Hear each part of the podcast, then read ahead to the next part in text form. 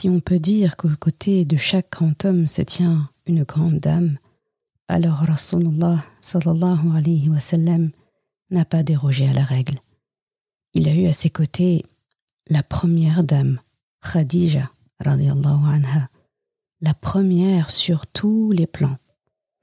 Je t'invite à venir réaliser à quel point nous lui devons beaucoup, beaucoup de notre accès au Coran aujourd'hui. Música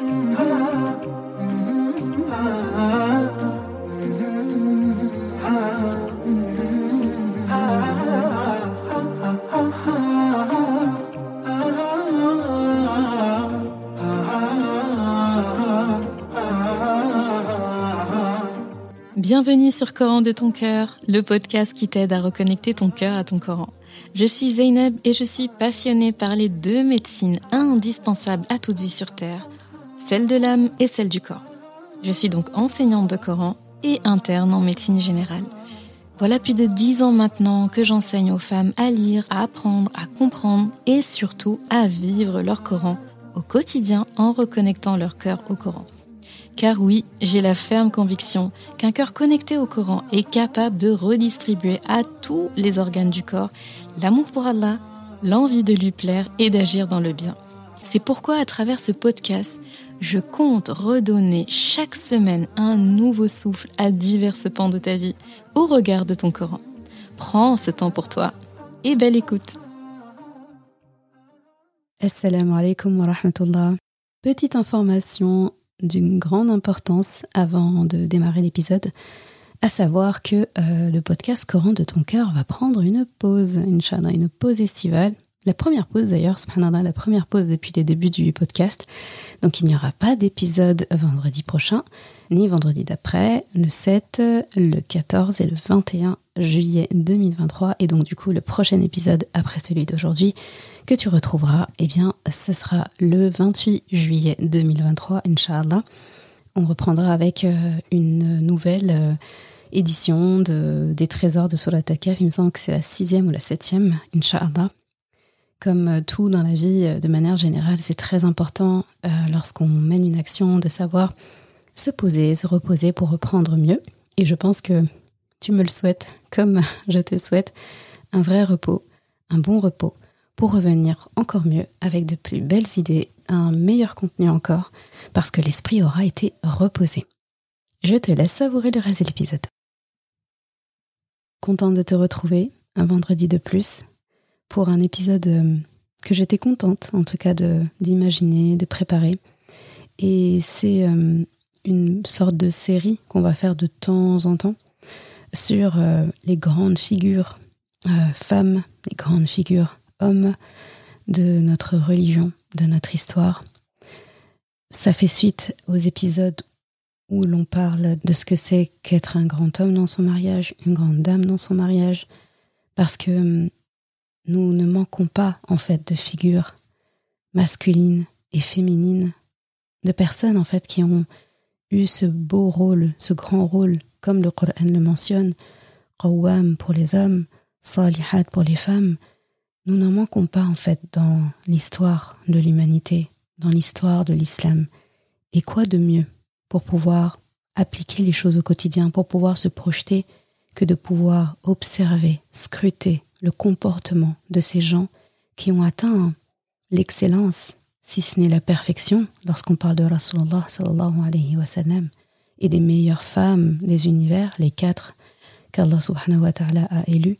Quoi de mieux en fait que de les observer pour euh, essayer, pour le coup, de retomber dans les étoiles vu qu'on aura visé la Lune. Et pour euh, ce premier portrait, disons, eh bien, je ne pouvais pas choisir quelqu'un d'autre que la première dame. Je l'ai nommée la première dame de l'islam. Tu sais, quand on, on a un président, un roi, on aime bien aussi en savoir plus sur la première dame. Donc la première dame du pays, la première dame du royaume, la première dame euh, quand il y a un président. Parce qu'on sait que quand il y a un grand homme, on sait pertinemment et on a envie en fait de comprendre qu'il y a une grande dame en fait qui se tient à ses côtés. C'est presque évident. Quand on voit une figure qawwam, droit, responsable, automatiquement on recherche qui est cette femme. Qui est cette femme à ses côtés? Parce que clairement, clairement, elle a un rôle à jouer. Parce que la complémentarité entre un homme et une femme, en fait, est évidente. Et lorsqu'on voit quelqu'un d'honorable, quelqu'un d'admirable, un vrai leader, eh bien automatiquement on a envie de comprendre qui est cette grande dame en fait qui lui permet, qui lui offre ce cadre pour pouvoir être ce leader qu'il est. Et on va voir ça aujourd'hui avec la première dame de l'islam, Khadija, la mère des croyants. Et on va se délecter de quelques ayahs que j'estime en fait finalement lui être euh, destiné. C'est un passage du Coran qui la mentionne subtilement et je ne pouvais pas penser à d'autres ayahs que celle-ci pour euh, introduire justement cet épisode. بسم الله الرحمن الرحيم يا أيها المزمل قم الليل إلا قليلا نصفه أو انقص منه قليلا أو زد عليه ورتل القرآن ترتيلا إنا سنلقي عليك قولا ثقيلا إن ناشئة الليل هي أشد وطئا وأقوم قيلا إن لك في النهار سبحا طويلا Ou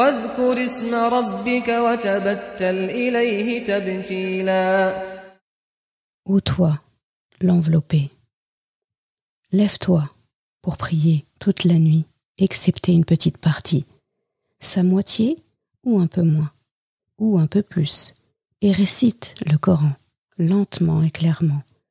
Nous allons te révéler des paroles lourdes. La prière pendant la nuit est plus efficace et plus propice pour la récitation. Tu as dans la journée à vaquer à de longues occupations. Et rappelle-toi le nom de ton robe et consacre-toi totalement à lui. Surat al-Muzammil, Aya 1 à 8. Alors pourquoi j'ai choisi ces ayahs et pourquoi je dis que ces ayahs parlent de notre mère Khadija anha lorsqu'Allah tout simplement dit et qualifie son prophète sallallahu alayhi wa sallam de Al-Muzammil. Il dit Ya ayyuha al-Muzammil. Donc Allah immortalise dans notre Coran ce moment précis où Rasulallah demande à être enveloppé d'un vêtement. Donc tu connais l'histoire, tu connais exactement de quelle scène il s'agit, puisqu'il s'agit de d'un jour où il retourne chez lui en courant, apeuré, vraiment effrayé et essoufflé, parce que il venait de voir l'ange Jibril et il, pensait clairement en fait avoir, avoir perdu son esprit. Et donc il court et la première chose qu'il demande, c'est d'être enveloppé. Donc il y a Ayman Muzammil parce que lui a dit très fort Zammiloni, Zammiloni. Donc enveloppez-moi, enveloppez-moi. Et on sait que c'est Khadija anha qui a joué ce rôle et qui s'est acquittée de cette tâche. Khadija anha appartenait à la tribu mécoise des Banu Asad. D'accord Et c'était euh, une branche de la tribu Quraysh. Elle avait un oncle qui s'appelait Waraqa ibn Nawfal, qui était chrétien. Ça aussi, ça va être très important. Khadija anha était une, une grande dame déjà, avant même d'épouser Rasulallah. Elle avait été mariée deux fois. Elle a eu plusieurs enfants de ses précédents mariages. Elle est restée veuve et avait fait le vœu de ne plus se remarier. Elle ne voulait plus se remarier pour diverses raisons, mais beaucoup parce que elle craignait justement d'être manipulée parce que elle avait beaucoup, beaucoup d'argent. Elle avait une très noble lignée. Elle était d'une extrême beauté. Elle était très très très pieuse. On l'appelait d'ailleurs Tahira, donc la, la pureté, la pure. Donc elle avait déjà cette réputation de première dame. Finalement, elle avait toute l'étoffe d'une grande dame avant son mariage avec Rasulallah. Et tout le monde voulait l'épouser. Elle a eu des propositions de grands dignitaires notables du pays. Clairement, le genre de demande en mariage qui ne se refuse pas, et pourtant elle les a refusées parce qu'elle n'a pas vu euh, de bien euh, parmi ces gens-là.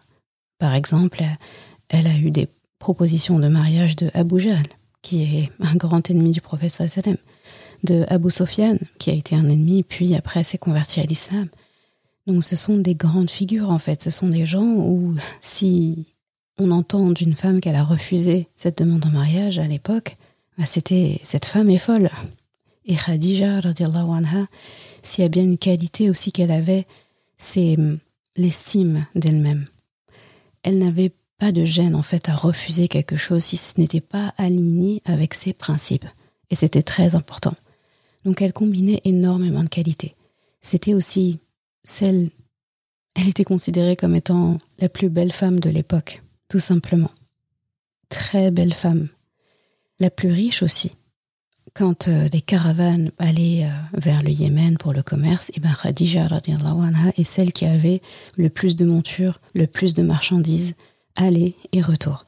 Donc sa richesse était sans équivoque. C'est ce qui attirait d'ailleurs beaucoup d'hommes pour euh, se proposer en mariage avec elle. Et donc c'est justement ça qu'elle voyait arriver, qu'elle refusait.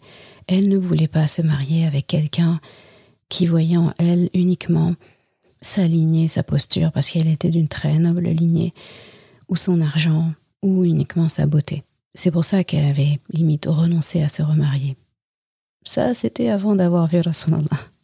Parce que tu connais l'histoire, hein, je vais pas, on va pas refaire l'histoire. Aujourd'hui, c'est euh, faire la biographie et raconter l'histoire de Khadija en un seul épisode, c'est c'est pas faire honneur en tout cas à la grande dame qu'elle est. C'est pour ça que je vis spécifiquement en fait en quoi nous lui devons beaucoup dans notre relation avec le Coran, dans notre accès tout simplement au Coran et que en fait on pouvait pas parler de notre relation avec le Coran sans parler de Khadija anha.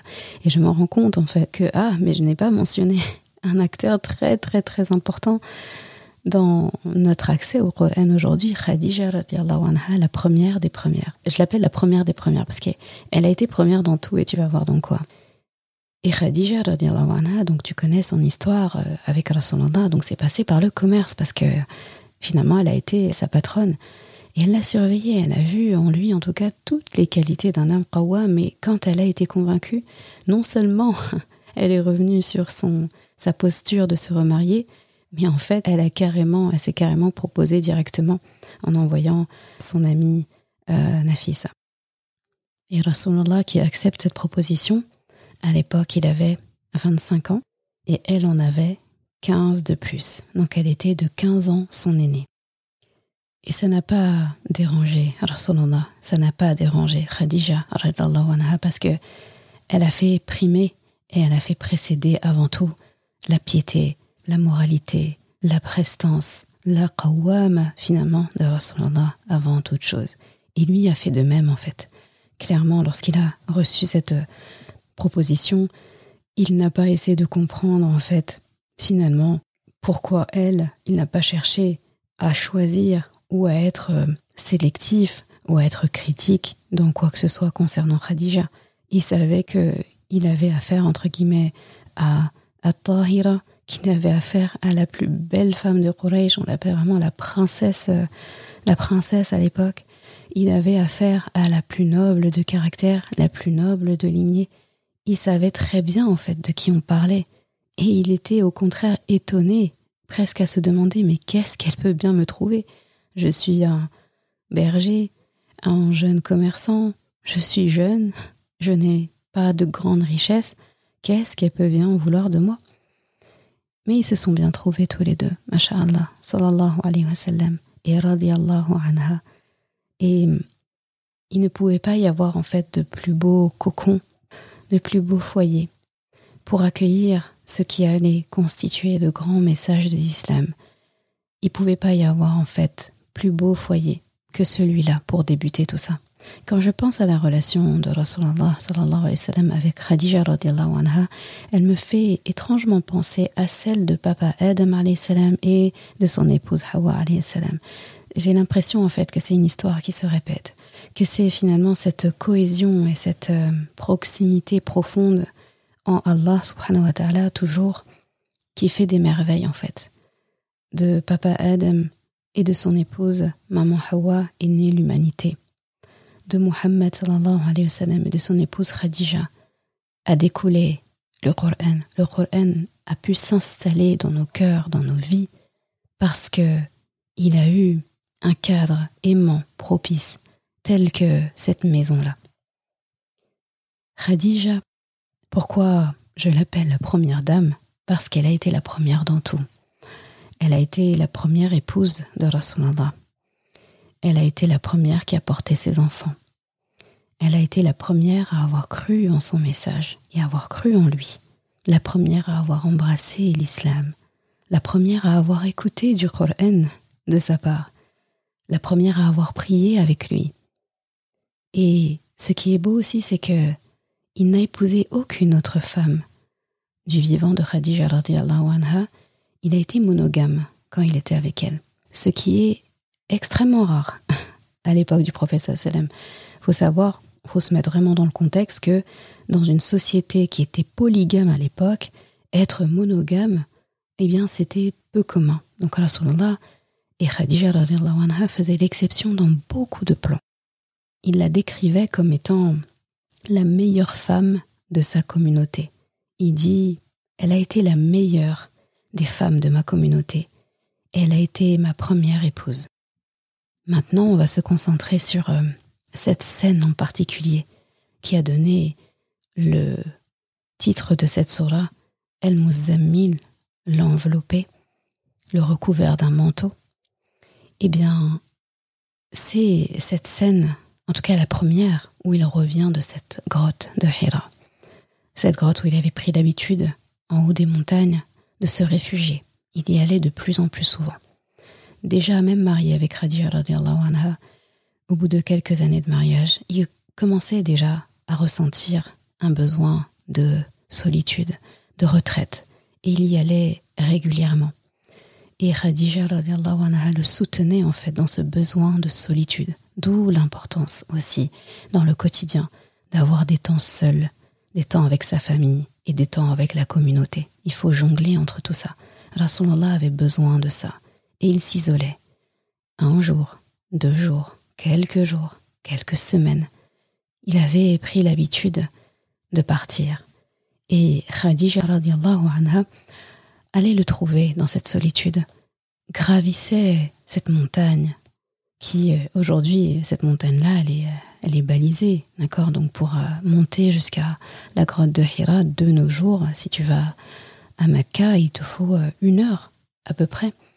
Eh bien, dis-toi à l'époque euh, où c'était pas du tout balisé, c'était pas du tout euh, sécurisé, pour une dame âgée quand même, qui a des enfants, dont elle doit s'occuper, qui prend sur son temps, qui euh, prend des provisions, de quoi se réchauffer, de quoi manger, de quoi boire, et qui va aller le monter à son époux, sallallahu alayhi wa sallam, pour qu'il puisse justement ne pas revenir trop tôt de sa retraite spirituelle à cause justement de, de problèmes mondains en fait. Donc elle allait lui monter tout ça. C'était une manière aussi de passer un, petit moment euh, en intimité, en tête à tête finalement avec lui, venir dans sa solitude, lui montrer son soutien et repartir. Et donc euh, la première fois en tout cas que Rasulallah est revenu de la grotte de Hira en courant, donc la première fois où il a vu Jibril, et avant ça il avait fait plusieurs fois des rêves où il le voyait, donc euh, là il se dit mais j'ai vu celui que je vois dans mes rêves. Et en plus, il me parle, il me demande de lire, et il m'étreint, il me serre fort comme ça, il m'étouffe, il me lâche, il, me dit de lire, il me parle d'Allah, il me parle de...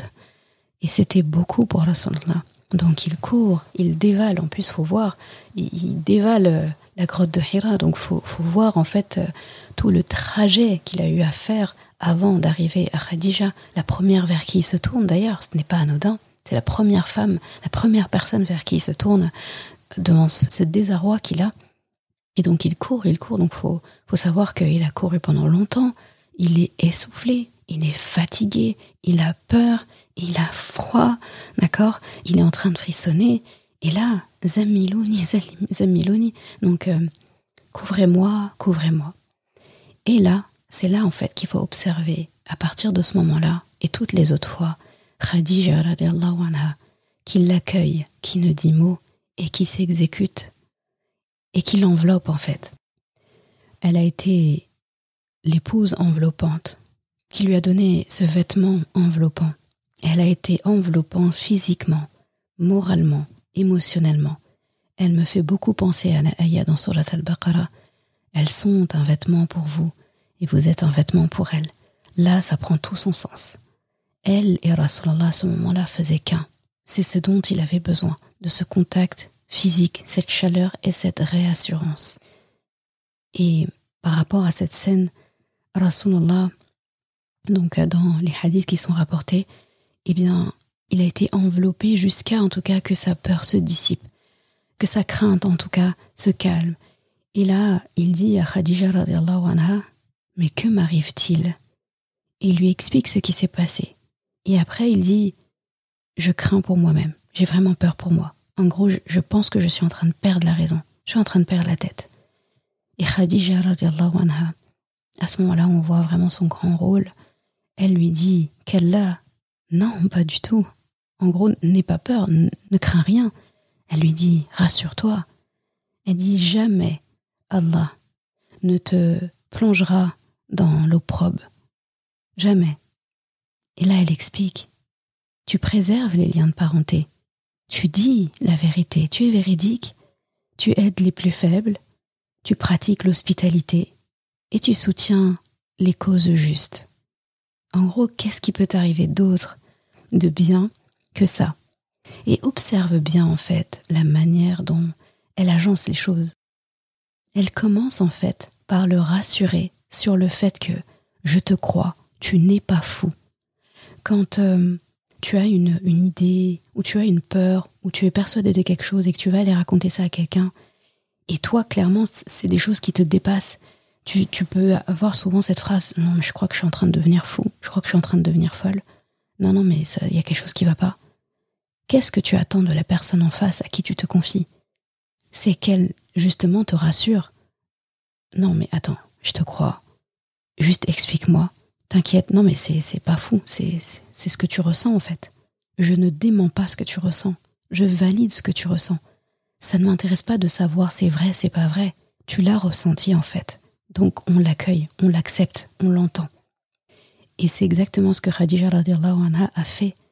Elle a accueilli ça en disant, en, lui stoppant tout de suite cette crainte, en lui disant Non, non, tu n'es pas fou. Rassure-toi. Je te crois. Et après, elle lui explique, donc elle a des paroles rassurantes, des paroles positives, des paroles d'affirmation. Elle lui rappelle en fait qui il est. Elle lui rappelle son action.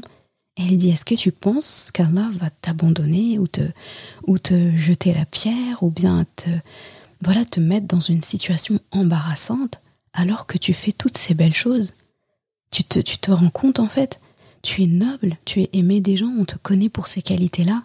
Quelqu'un comme ça en fait, dis la vérité déjà. Quelqu'un comme ça est digne de confiance et quelqu'un comme ça ne peut pas être fou. Et ce sont des paroles simples. Là, à ce moment-là, elle n'essaye pas de, dire attends, attends, attends. Euh, décris-moi. Il, était comment déjà l'ange? Ça, ça? Oui, euh, est-ce que c'est logique? Elle essaye d'expliquer de manière rationnelle ou de lui dire euh, ou autre chose, hein, sans forcément lui dire qu'il entre guillemets qu'il a perdu la tête ou un truc comme ça. Elle peut lui, elle aurait pu lui dire comme aujourd'hui on aurait pu dire ok, je pense que t'es fatigué aujourd'hui. Juste va te reposer un petit peu et on en reparle plus tard. Non, elle l'a laissé se calmer et elle l'a laissé parler. Parce que Rasulallah, quand il, est venu craintif et qu'il s'est blotti contre elle, il est resté un bon moment avant de parler. Il est resté un bon moment. Et même quand il commence à parler, il commence d'abord par dire Que m'arrive-t-il? Genre, je suis fou, je crois que je suis en train de perdre la tête. Et il n'a pas encore raconté la scène qu'elle lui avait déjà dit. En fait, non, t'es pas fou. Et ça, c'est très fort, sans même comprendre ce qui se passe encore sans insister aussi. Ça aussi, c'est une belle qualité qu'une femme doit acquérir. Pas vouloir insister, tout comprendre, tout savoir, tout rationaliser, tout rassurer la personne absolument sans prendre le temps de l'écouter. elle l'a laissé atterrir, elle l'a laissé venir à elle. Quand quelqu'un commence ses propos par Il m'arrive quoi? Sérieux? Et bien à ce moment-là, on n'a qu'une hâte, c'est de dire Quoi Quoi Raconte Quoi En quoi Qu'est-ce qui se passe? Elle n'a pas fait ça. Elle l'a laissé arriver doucement, doucement. Et elle a pris les choses une par une.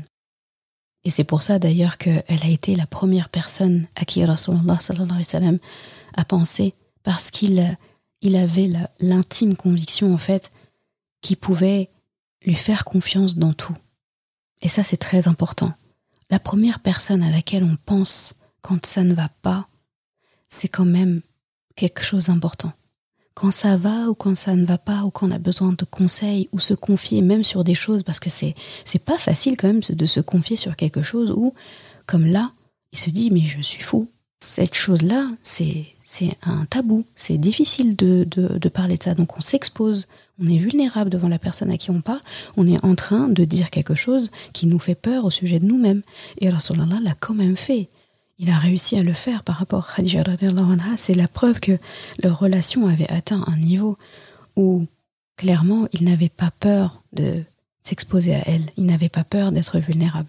Et ça aussi c'est un bon conseil aux hommes de notre communauté, à nos hommes, à nos frères, nos pères, tout ça, que il n'y a pas de mal et au contraire, c'est nécessaire en fait d'être vulnérable devant son épouse, devant son époux pour les femmes, parce qu'en fait, ça fait partie de la relation.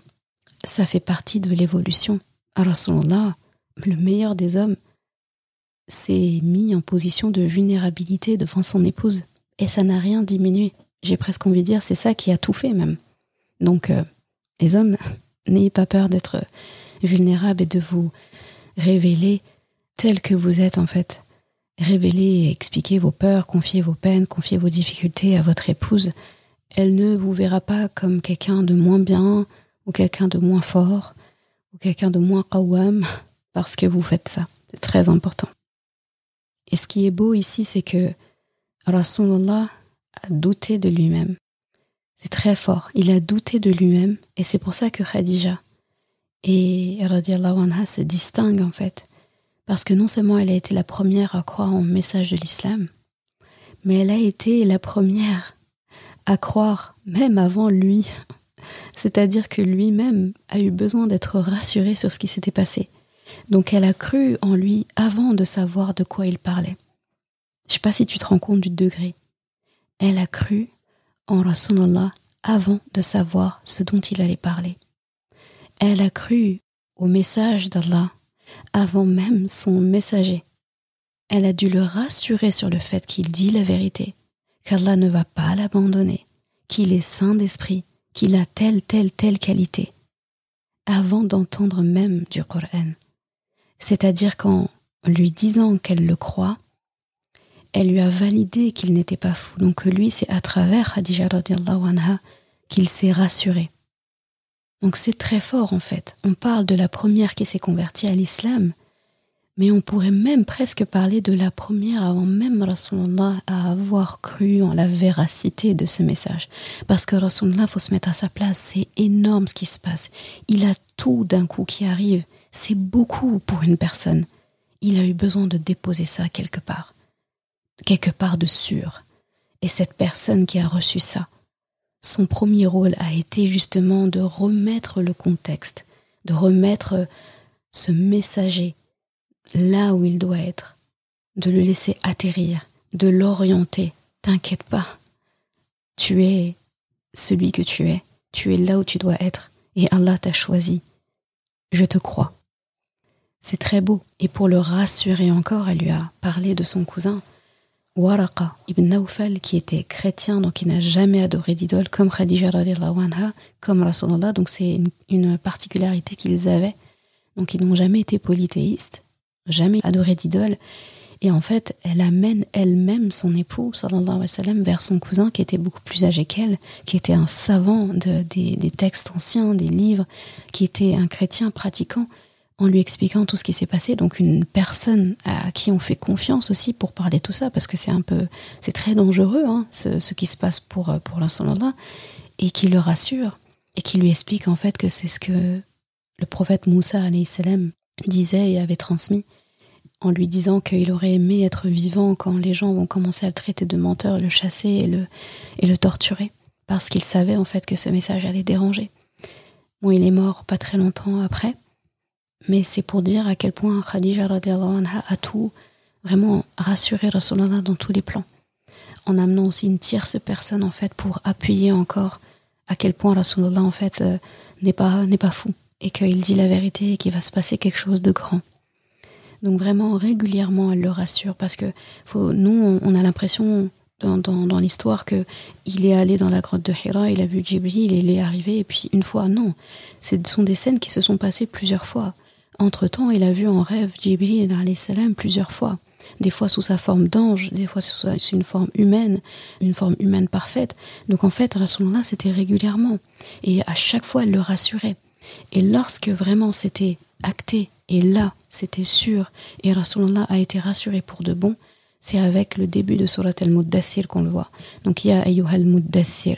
Donc euh, c'est un peu la même chose. Donc Muzammil, c'est celui qui est enveloppé. Muddathir, c'est celui qui est revêtu d'un manteau. Donc Allah a dit Ya al Muddathir. Donc oh toi, le revêtu d'un manteau. Cette fois-ci, il lui dit Lève, lève-toi et avertis. Et ton robe, dont tu vas célébrer la grandeur, et tes vêtements, tu vas les purifier. Et de tout péché, tu vas t'écarter. D'accord? Et là, il va lui donner plusieurs euh, tâches à accomplir. Et clairement, c'est là qu'il lui dit proclame le message. Donc, ce qui était à huis clos dans une petite maison avec euh, peu de personnes, et au début que lui, Khadija anha, va devoir sortir, s'expandre et se propager. Mais Rasulallah a eu un sas en fait de sécurité, de récupération, euh, de confiance avant de devoir proclamer. Et ce petit comité-là, c'est Khadija anha qui en a été la première actrice. C'est très important d'avoir tout ça, tout ça en tête. Et quand je regarde tout ça et que je vois en fait euh, Khadija anha, j'espère que tu as eu la même pensée que moi, c'est qu'en fait on est en train de voir la définition d'une salihat. Quand tu revois encore la ayah qu'on avait vue et abordée, elle a été tout à fait ça. Pour rappel, salihat, saliha, c'est la personne qui intègre qui arrange, qui ajuste, qui répare, qui fait les choses bien, qui euh, aime faire du bien et qui restaure la paix et qui met en valeur. Là, on peut clairement dire qu'elle a mis en valeur Rasulallah. On peut dire clairement qu'elle a restauré la paix dans son cœur, dans son âme, qu'elle a fait le bien, qu'elle a réconcilié en fait son cœur, son esprit, qu'elle a, elle a été celle qui a rassemblé tout ça. Et quand on entend toute cette histoire, on pourrait penser que, bah, on voit plus le côté saliha de Khadija radiallahu anha, et on pourrait se dire, mais elle a fait énormément de choses. Attention, au départ, Rasulullah a nourri Khadija de son côté qawwam. Elle a vu un qawwam en lui. Il l'a rassurée surtout quand elle l'a vu en tant que commerçant, quand elle l'a elle sait qui est Mohammed sallam, donc euh, il est connu dans, il est connu dans la zone quoi. On, sait qui il est, on sait de quelle lignée il est, on sait que il est El Amin comme on l'appelait. Il était digne de confiance, il sourit aux gens, il aide les plus pauvres et il est proche des orphelins. Ça c'était connu en fait. là à l'époque, en tout cas avant la révélation, avant qu'il ait ses ennemis, il était aimé de tout le monde. Il avait une très très très très belle réputation.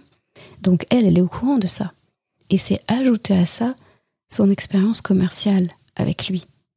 Donc elle, en fait, elle s'est grandement nourrie de la qawwama de Rasulallah et ça lui a offert justement ce cadre de pouvoir être saliha. Donc elle a mis à disposition du message de l'islam de son époux, d'Allah subhanahu wa ta'ala, tout ce qu'elle avait de bien, tout ce qu'elle elle avait de, de beau en elle, en fait. Elle l'a mis à profit et elle a été saliha, plus, plus, plus, dans son mariage, après et en conséquence de la qawama de Rasulallah. Elle a été de tout soutien pour lui, physiquement, moralement, émotionnellement. En fait, elle a mis à disposition tous ses atouts. Financièrement, elle a soutenu vraiment la, la campagne, la cause de l'islam. Elle avait énormément de biens, elle était richissime déjà de par son héritage, de par sa lignée, de par ses ancêtres, et aussi du fruit de son travail elle-même. Elle était une commerçante très aguerrie, elle travaillait bien, elle faisait beaucoup de profit, encore plus quand Rasulallah travaillait avec elle. Donc elle a pris tout ça et elle a financé en fait. Elle a financé la propagation du message de l'islam. Donc elle a mis tous ses biens en fait à, à cette disposition-là. Parce que ça, les temps allaient être durs. Les musulmans, on allait leur couper les vivres au bout d'un moment. Il fallait aussi affranchir les esclaves. Il fallait soutenir euh, les gens. Il fallait, il fallait. Et Khadija anha a mis tout, tout, tout à disposition, comme l'a fait Abu Bakr anhu d'ailleurs. Donc sur ce point-là, sa piété, son courage, elle a vraiment mis son temps libre et elle a été un soutien sans faille pour son époux, sallallahu alayhi wa sallam. Elle a clairement été son premier soutien. La première dans tout. La première, première, première. Avant même la révélation, l'obligation de la prière, du jeûne, du pèlerinage, eh bien, elle avait déjà atteint la perfection de la foi. Faut, faut quand même imaginer. Hein. Allah a parlé de quatre femmes qui ont atteint la perfection de la foi.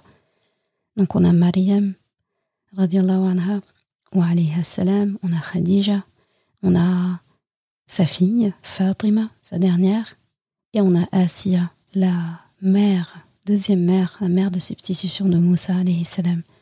Donc c'est la perfection dans la foi, c'est énorme. Donc du temps de Rasulallah, aucune femme n'était plus grande, plus forte, plus méritante, plus noble, plus pieuse, meilleure tout simplement que Khadija anha. Donc de son temps, elle était la meilleure femme de l'univers. On ne parle pas du monde, Allah parle de l'univers. Nisa al-alamin. Donc des univers, d'accord? Donc euh, c'est quand même une... Ça veut dire que c'est une époque clé, cette époque-là, parce qu'il n'y a pas eu de, de, meilleures femmes dans, à chaque époque, en fait. Donc euh, ce sont des époques qui ont eu... Euh, leur temps de gloire juste parce qu'ils ont compté en leur sein des gens comme Khadija radiallahu anha. Et Khadija est décédée. À un moment donné, elle est décédée. Et on sait que Rasulallah a appelé cette année-là l'année de la tristesse. Donc elle est décédée de maladie. Elle avait 65 ans. Rasulallah, donc on avait 50, 25 ans de mariage, 25 ans de vie commune. Rasulallah était complètement dépité. Il avait perdu sa meilleure amie, clairement. C'était sa meilleure amie avant quiconque, la première de ses amies. Et l'ange Jibril, qui sait en fait que Rasulallah est triste en fait de l'absence de son épouse Khadija, euh, après sa mort le rassura, comme il l'a fait d'ailleurs de son vivant. Il y a une scène en fait où il y a Khadija qui s'apprête à, à, entrer dans la pièce et Jibril, avant qu'elle arrive, il prévient Rasulallah en lui disant que Khadija arrive. Elle arrive avec un, un plateau où dessus il y aura ceci ou cela. Il dit quand elle l'apportera, salue-la de la part de son rab. Dis-lui qu'Allah lui passe le salam. Et de ma part à moi, donc lui, Jibril alayhi salam. Et annonce-lui qu'elle aura au paradis une maison de perles où elle ne sera troublée par aucun bruit. C'est un hadith que tu trouveras dans, dans Bukhari. Et j'ai trouvé ce, cette scène-là tellement belle, ces mots tellement beaux. Déjà que Allah passe spécialement le salam à quelqu'un, que Jibril se joint pour le faire, et de promettre en fait, non seulement on dit juste une maison au paradis, déjà on est content, mais là il précise de perles. Et je m'étais demandé pourquoi perles. Et là quand on regarde, on se dit, elle a donné tous ses bijoux, toutes ces perles, finalement, toutes ces pierres précieuses qu'elle possédait, vu qu'elle était richissime, elle a tout donné pour la cause de, de l'islam. Elle n'a rien gardé. Elle s'est complètement défait, en fait, de tout ce qu'elle avait, elle a complètement mis dans, la, dans le financement du message de l'islam. Elle a perdu sa santé aussi lors de, de l'embargo qui a été fait. Elle est décédée trois ans avant l'Hijra, avant l'Hijra. Donc en fait, elle, s'est jointe à son époux dans toutes ses difficultés, dans toutes ses galères. Parce que la période, par exemple, où euh, il y a eu le boycott, donc euh, sa tribu à elle ne faisait pas partie de ceux qu'il fallait boycotter. Elle a quand même tenu en fait à elle aussi sortir de, la ville et de rester avec les musulmans qui se faisaient torturer, dont on avait coupé les vivres et qui souffraient de famine. Et par des, euh, on va dire, des, des messages interposés, euh, voilà, des, des, personnes secrètes, etc., elle arrivait à faire parvenir de la nourriture. Comme elle était moins soupçonnée, bah, elle y arrivait elle a fini par tomber malade, par euh, se, fatiguer, par la faim, la maladie tout ça, et c'est tout ça qui l'a emporté. Donc euh, là, juste, euh, on entend qu'elle va être au paradis quelque part où, où elle va avoir une maison de perles, comme pour dire tu as donné toutes tes perles dans ce monde, et eh bien toi, tu vois ta maison, elle va être en perles, quoi. Et aussi un endroit où elle ne souffrira d'aucun bruit. Ça aussi, c'est très important parce que faut savoir qu'à partir du moment où s'est positionnée auprès de son époux, eh bien, elle en a entendu des mots, des moqueries, des insultes, de tout. Quand Rasulallah montait dans la grotte et qu'il restait en retraite euh, pendant des jours, des semaines, eh bien, euh, sur la terre ferme, en bas, eh bien, on se moquait d'elle. En gros, ce Mohammed, tu lui as tout donné. Tu l'as épousé, il est devenu prospère euh, à tes côtés, il a la plus belle femme dans sa maison, la plus pieuse, Tahira, et lui, il monte là-haut. Genre, euh, quel triste mariage tu vis, quoi. Et elle n'était pas du tout, mais pas du tout sur ce créneau-là. Et bien sûr, ça lui a fait ni chaud ni froid, et elle répondait à ça en montant, aller passer du temps avec son époux, juste en lui ramenant des provisions et en revenant comme pour lui dire Ça va, t'inquiète pas, on est là, il n'y a pas de problème. Donc, euh, ça, les insultes, les rabaissements, les menaces, et même ne serait-ce qu'entendre des mauvaises choses au sujet de son époux, en fait. Tout ça, c'est c'est fatigant, c'est du bruit, c'est des choses qui font mal aux oreilles, qui fatiguent les oreilles. Eh bien, Jibril salam la rassure en lui disant au paradis, il n'y aura pas tout ça, c'est fini. Et ça, ça fait, ça fait du bien. Moi, je sais que d'ailleurs que les versets qui parlent du paradis et qui parlent du côté où on n'entendra pas là-bas de paroles futiles, on n'entendra pas là-bas de mensonges et on n'entendra pas de bruit il, sera, il fera bon là-bas. Bah moi, je sais que c'est quelque chose qui me parle beaucoup parce que j'ai ce côté un peu euh, solitaire où j'ai besoin de calme, j'ai besoin de temps seul, etc. Eh bien, je sais que ça, c'est, je suis très sensible. Je ferme les yeux, j'imagine juste le calme du paradis, j'imagine juste la quiétude et un endroit où en fait où il y aura pas de mésidance, pas de moquerie, pas de paroles basses, pas de messes basses, pas de d'insultes, pas de calomnie, pas de mensonges. C'est très très très important euh, pour moi, en fait, quand j'entends ce genre de ayah, ça me marque. Et là, quand j'entends ça avec Radija je, je comprends tout à fait, en fait, euh, cette promesse qui lui est faite. Et c'est exactement ça qu'elle a besoin. En gros, ce qu'elle a souffert ici, eh bien, là, la récompense grandement dans l'au-delà. Et on termine, en fait, avec euh, des paroles que Rasulullah a dit à propos de Khadija. Et là, ça fait suite à Aisha, qui euh, bien sûr est arrivé bien après, qui n'a pas connu Khadija anha et qui entend parler d'elle tous les jours. tous les jours, il n'y a pas un jour où Rasulallah ne parle pas d'elle. Il faut savoir qu'il était tellement nostalgique de Khadija, il la mentionnait régulièrement, il mentionnait ses mérites, il donnait euh, des cadeaux et envoyait de la nourriture aux amis de Khadija anha la sœur de Khadija qui avait la même voix qu'elle quand il l'entendait parler. Il était euh, tout de suite, euh, voilà, il, se nourrissait en fait du, souvenir de sa femme à travers en fait tout ce qui lui rappelait Khadija anha. Et ça, ça finit par rendre Umuna Aisha jalouse en fait. Elle s'est dit mais en gros elle parlait d'elle comme d'une vieille dame qui n'est plus de ce monde et elle dit à Rasulallah, Allah t'a remplacé par meilleur. En gros, qu'as-tu à toujours la mentionner, elle? Une vieille dame comme ça qui est partie, euh, voilà. Et Rasulallah qui la, qui l'arrête tout de suite et qui lui dit, non, non, non, Allah ne m'a pas donné de meilleure femme qu'elle. Il dit, elle a eu foi en mon message lorsque les gens l'ont rejeté. Elle a cru en moi lorsque les gens m'ont traité de menteur. Elle a dépensé ses biens pour alléger mon chagrin lorsque les gens m'ont abandonné. Donc elle a financé en fait l'islam. Et elle m'a donné par la grâce d'Allah une progéniture qu'aucune autre épouse ne m'a donnée. Est-ce que c'est pas beau ça? La fidélité jusqu'au bout. Parce que juste après Khadija quand il s'est, en tout cas quand il s'est remarié, là il est devenu polygame. Donc c'est là en fait qu'il a eu toutes ses épouses. Mais Khadija n'a pas eu de coépouse. Donc du coup, toutes ses épouses savent qui est Khadija, savaient la place qu'il occupait, en tout cas qu'elle occupait dans son cœur. Et Rasulallah ne s'en, ne s'en cachait pas. C'était très important et je pense qu'il ne faisait pas seulement ça pour mentionner Khadija, mais pour garder son souvenir intact et aussi pour rappeler aux gens que vous lui devez beaucoup en fait à cette femme. Au-delà d'être mon premier amour, ma meilleure amie, mon, ma, confidente, mon soutien, euh, voilà, celle que j'aime le plus, la mère de mes enfants, bah, c'est aussi quelqu'un, c'est la mère des croyants, c'est votre mère à tous et c'est aussi à elle que vous devez le message coranique. Si ce n'était pas Khadija, vous l'auriez pas reçu. Si ce n'était pas elle qui me dit juste tu n'es pas fou, peut-être que vous n'auriez pas accès au Coran. Si ce n'était pas quelqu'un qui euh, qui m'avait enveloppé, qui m'avait dit, qui m'avait rassuré sur le fait que non seulement je n'étais pas fou, que j'étais quelqu'un de bien, que je disais la vérité, que ce message était véridique, que Jibril est véridique, qu'Allah est véridique, que le Coran est véridique, mais peut-être que vous n'auriez pas accès à ce Coran. Et ça, c'est un rappel pour nous aussi. C'est important de voir toujours derrière les choses et pas seulement oh, il aimait et les autres étaient jalouses. Voilà, ça c'est le la vitrine, mais il faut aller derrière ça. Rasulallah va pas citer quelqu'un juste pour citer. Il aurait pu en dire juste par amour pour Khadija, mais il voyait plus loin que ça. En gros, ne pas penser à Khadija lorsque vous pensez au Coran, ah, c'est pas bon.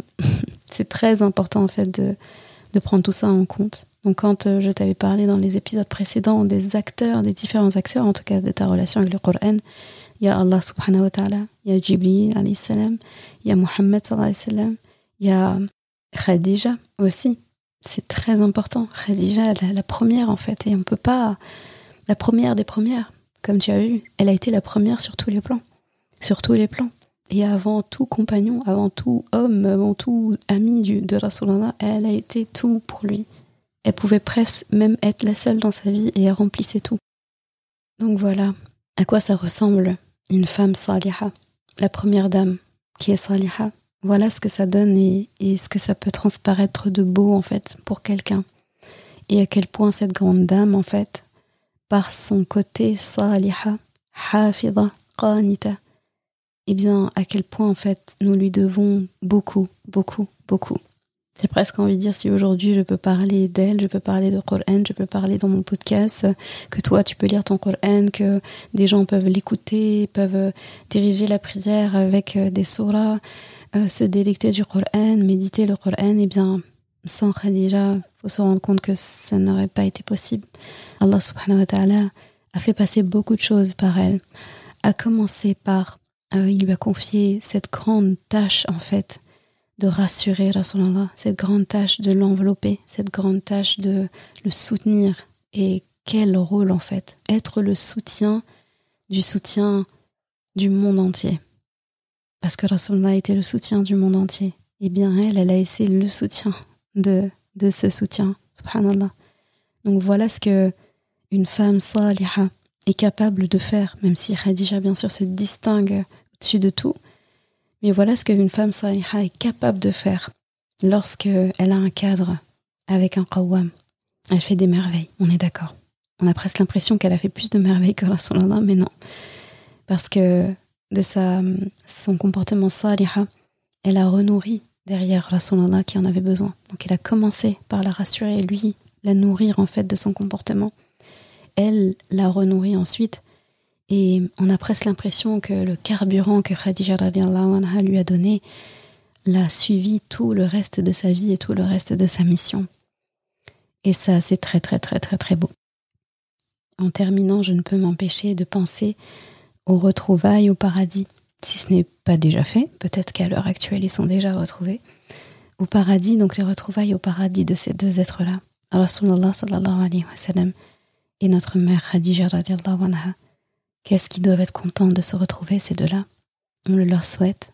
On souhaite nous aussi les retrouver ainsi, pouvoir la remercier en personne, pouvoir la l'étreindre et lui dire euh, Barakallahu fiki, merci, merci maman Khadija pour tout ce que tu as fait. Merci d'avoir soutenu Rasulallah. Merci de l'avoir, euh, de lui avoir juste dit que tu, que tu le croyais, que tu croyais ce qu'il disait et que tu lui faisais confiance. Merci de, de t'être autant investi pour lui et pour nous, pour le Coran. Vraiment, on te doit beaucoup. Et on espère pouvoir te le dire de vive voix un jour. Aujourd'hui, Allah anha. Merci d'avoir écouté cet épisode.